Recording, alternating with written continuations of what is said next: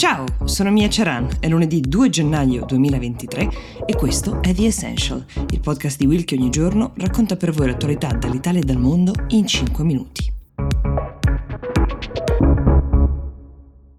Che bello, arrivo al weekend. Tu che programmi hai? Io? Tre giorni di concerti, avventure in VR, calcetto con droni e molto altro. Mi prendi in giro? Che vivi nel futuro? Non ti prendo in giro. Dal 13 al 15 giugno il futuro arriva a Bologna. Al WMF We Make Future, la fiera sull'innovazione, puoi seguire oltre 100 eventi. Talk, concerti e show. Beh, allora vengo anch'io al WMF. Dai, prendi il ticket. È un'offerta a partire da 9 euro. Ci vediamo a Bologna Fiere. Vai su wemakefuture.it.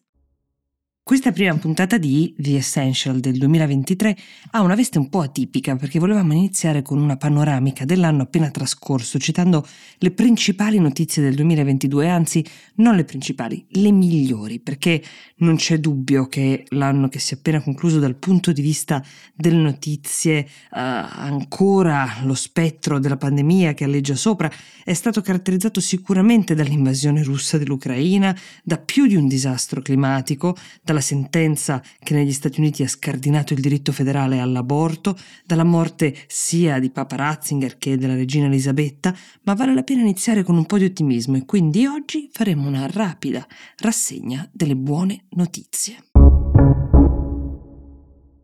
La crisi energetica che è stata causata dall'aggressione russa in Ucraina, ad esempio, ha accelerato drasticamente gli investimenti nelle energie cosiddette pulite, una cosa che forse altrimenti non sarebbe mai accaduta. Soprattutto però qualche settimana fa, in un laboratorio californiano, un gruppo di scienziati ha offerto al mondo un'anticipazione di quella che potrebbe essere davvero l'energia pulita del futuro, risolvendo di fatto uno dei misteri più longevi sulla fusione nucleare. Ve ne ho parlato più nel dettaglio in una puntata dedicata, siamo ancora in una fase embrionale perché si sta cercando il modo di utilizzare questa scoperta su una scala più ampia, ma le speranze sembrano ben fondate.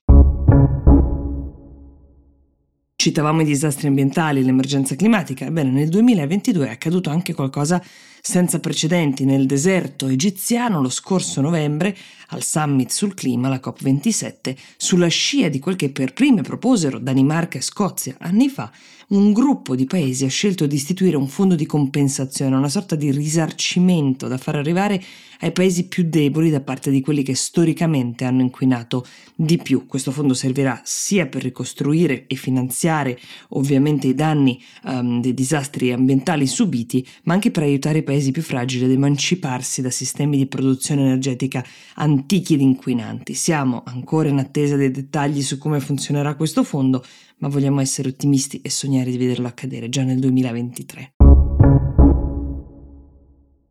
Serve un po' di cautela anche qui, ma sembra sia arrivata ad una conclusione la guerra civile che ha dilaniato l'Etiopia, visto che le parti uh, in conflitto, il fronte di liberazione del Tigre e la parte governativa, hanno firmato un accordo per porre fine dopo due anni alle ostilità. Questo accadeva lo scorso novembre.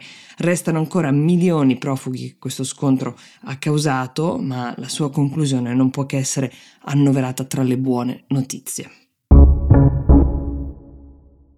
Ottime invece notizie in ambito scientifico per quel che riguarda la cura dei tumori. Solo lo scorso dicembre una bambina di 13 anni, cui era stata diagnosticata una forma incurabile di leucemia, è stata invece curata, peraltro in tempi record, cioè dopo 28 giorni dall'inizio del trattamento il tumore era in remissione grazie a questa sofisticatissima tecnologia che permette sostanzialmente di alterare il DNA di alcune cellule. L'ingegneria medica regala grandi speranze anche per l'anno a venire.